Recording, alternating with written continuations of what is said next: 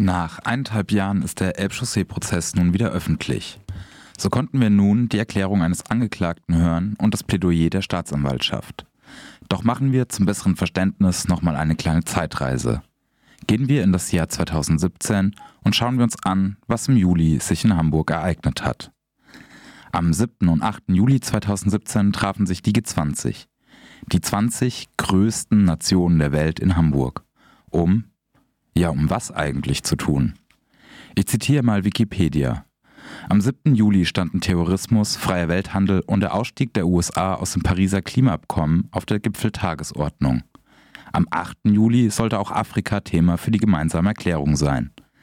Das gemeinsame, rechtlich nicht bindende Abschlusspapier blieb in vielen Teilen vage.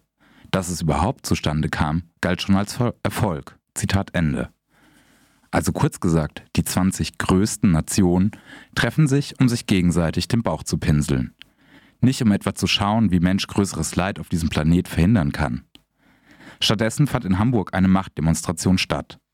Es sollte klargemacht werden, wir sind die Mächtigsten der Mächtigsten und treffen uns wo und wie wir wollen. Ganz egal, was ihr dagegen habt. Und so fiel die Wahl auf Hamburg. Einer Stadt mit einer langen linken Geschichte und einer großen linken Szene. Und auch der Austragungsort, die Messehallen, umgeben von den Stadtteilen Schanzenviertel, St. Pauli und Karoviertel, alle als widerständige Stadtteile bekannt, unterstreicht nochmals die Arroganz der Mächtigen. Die Polizei Hamburg kündigte prompt auch an, dass Hamburg, Zitat, Schaufenster modernster Polizeiarbeit wird und wir das bundesweite Arsenal der Polizei in Hamburg bestaunen werden dürfen. Und weil das noch nicht spaßig genug ist, ernannten sie prompt Dudde zum Einsatzleiter für den G20. Kennt er sich doch schon mit Gegenprotesten aus, wie zum Beispiel gegen den Castor-Transport in Wendland, und hat eine Art gefunden, sich dieser Herr zu werden, nämlich mit Gewalt. Und so kommen eineinhalb Wochen vor dem eigentlichen Gipfel schon die ersten Berichte aus St. Pauli, dem Schanzenviertel und dem Karoviertel, in dem es um willkürliche Schikanen der Polizei geht. Und diese zeigte bereits im Vorfeld, was sie von denen hält, die sich gegen die G20 erheben wollen. So werden die Camps verboten. Und wenn sie dann doch vom Bundesgerichtshof erlaubt werden, dann ist das der Polizei Schnurzpiepe egal. Und sie prügelt mit Vergnügen die Menschen von eben bewilligten Camp wieder runter. Auch beim Massenkornern setzt sie auf Wasserwerfer, Knüppel, Schläge, Tritte und Pfefferspray. Und so geht es die Tage weiter. Der Gipfel hat noch nicht mal begonnen und es gibt die ersten Schwerverletzten durch eine entfesselte Polizei. Ihren ersten Höhepunkt nimmt die Polizeigewalt dann am frühen Abend des 6. Juli, einen Tag vor dem Gipfel, am Fischmarkt in Hamburg. Dort löst die Polizei die Vorabenddemo auf und gibt direkt den Knüppel frei. Eingepfercht zwischen Häuserschluchten und einer Flutschutzmauer sind die DemonstrantInnen der Polizei ausgeliefert. Es kommt zu schwersten Verletzungen bei den TeilnehmerInnen durch die freitretenden Korps. Umso weniger verwunderlich, dass die Stimmung auch bei den tausend Menschen, die gegen die G20 nach Hamburg angereist sind, nicht gerade die beste ist. Und so kommt es am Morgen des 7. Juli zu einer anderen Form des Protests. In den frühen Morgenstunden treffen sich in verschiedensten Stadtteilen mehrere hundert Menschen, um ihren Unmut freien Lauf zu lassen. Sie treffen sich an Orten in der Stadt, wo die BewohnerInnen der Viertel am meisten von der Politik der G20 profitieren. In Nobelvierteln. Am meisten Aufsehen erregte da der Demonstrationszug durch die Elbchaussee. Innerhalb kürzester Zeit und ohne Begleitung der Cops zerstören sie Autos und werfen die Scheiben von Filialen von Banken und Versicherungen, des Amtsgerichts, des Möbeleinrichtungshaus IKEA und von Polizeifahrzeugen ein. Und von genau diesem Demonstrationszug sitzen nun seit eineinhalb Jahren fünf junge Menschen, Männer vor Gericht. Mit Hilfe von Denunzianten, Denunzianten, Öffentlichkeitsverhandlungen, Überwachung, Auswertung von Terabytes an Daten gelingt es der Soko Schwarzer Block, diese fünf junge Menschen der Öffentlichkeit als angebliche Teilnehmer zu präsentieren. Die Staatsanwaltschaft greift sich dankend in Strohhalm und lässt erstmal alle verhaften und nach Hamburg verschleppen. Drei von fünf müssen dann noch mehrere Monate in u verbringen. Am längsten der Angeklagte aus Frankreich.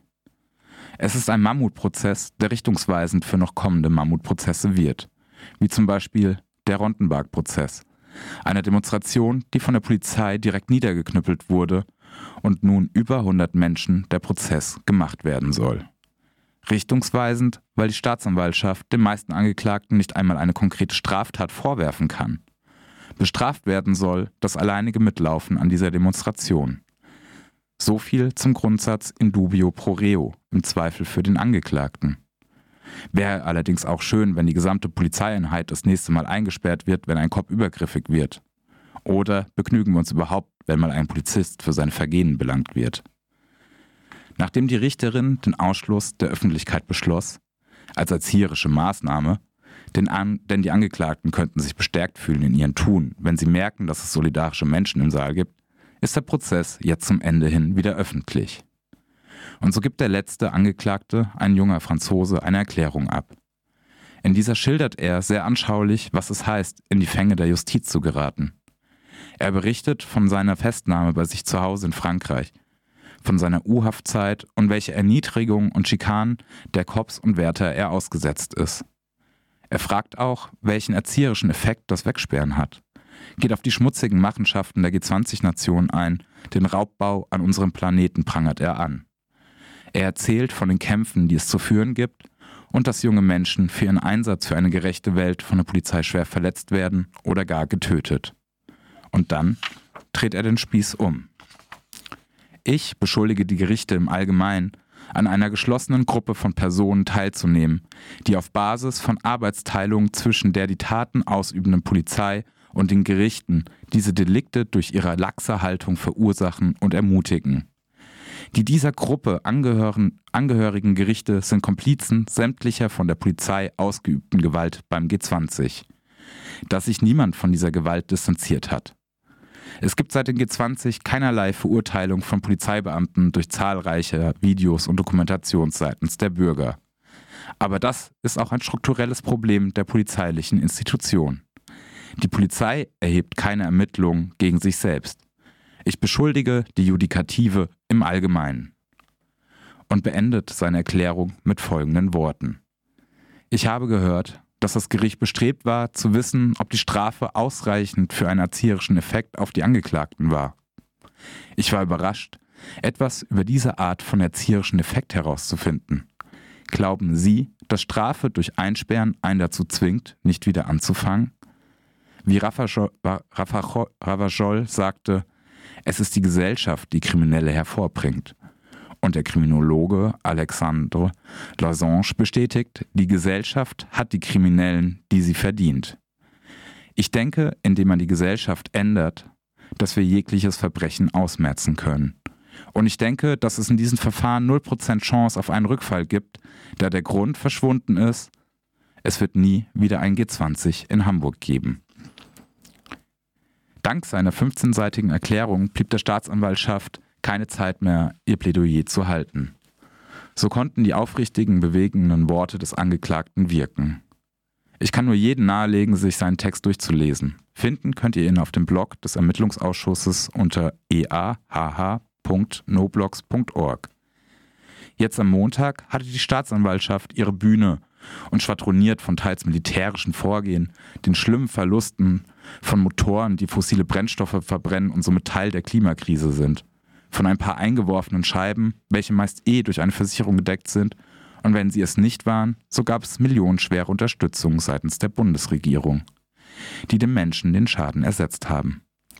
Und schließt sein Plädoyer mit der Forderung hoher Scha Haftstrafen für alle Jugendlichen von drei Jahren bis zu vier Jahre und neun Monate. Es bleibt spannend, wie die Jugendgerichtskammer am Hamburger Landgericht entscheiden wird. Wird sie eingeschüchtert durch den von der Staatsanwaltschaft gestellten Befangenheitsantrag letzten Jahr und auf die Forderung eben dieser eingehen? Ziemlich sicher wird dieser Fall mindestens noch bis zum nächsthöheren Gericht gehen.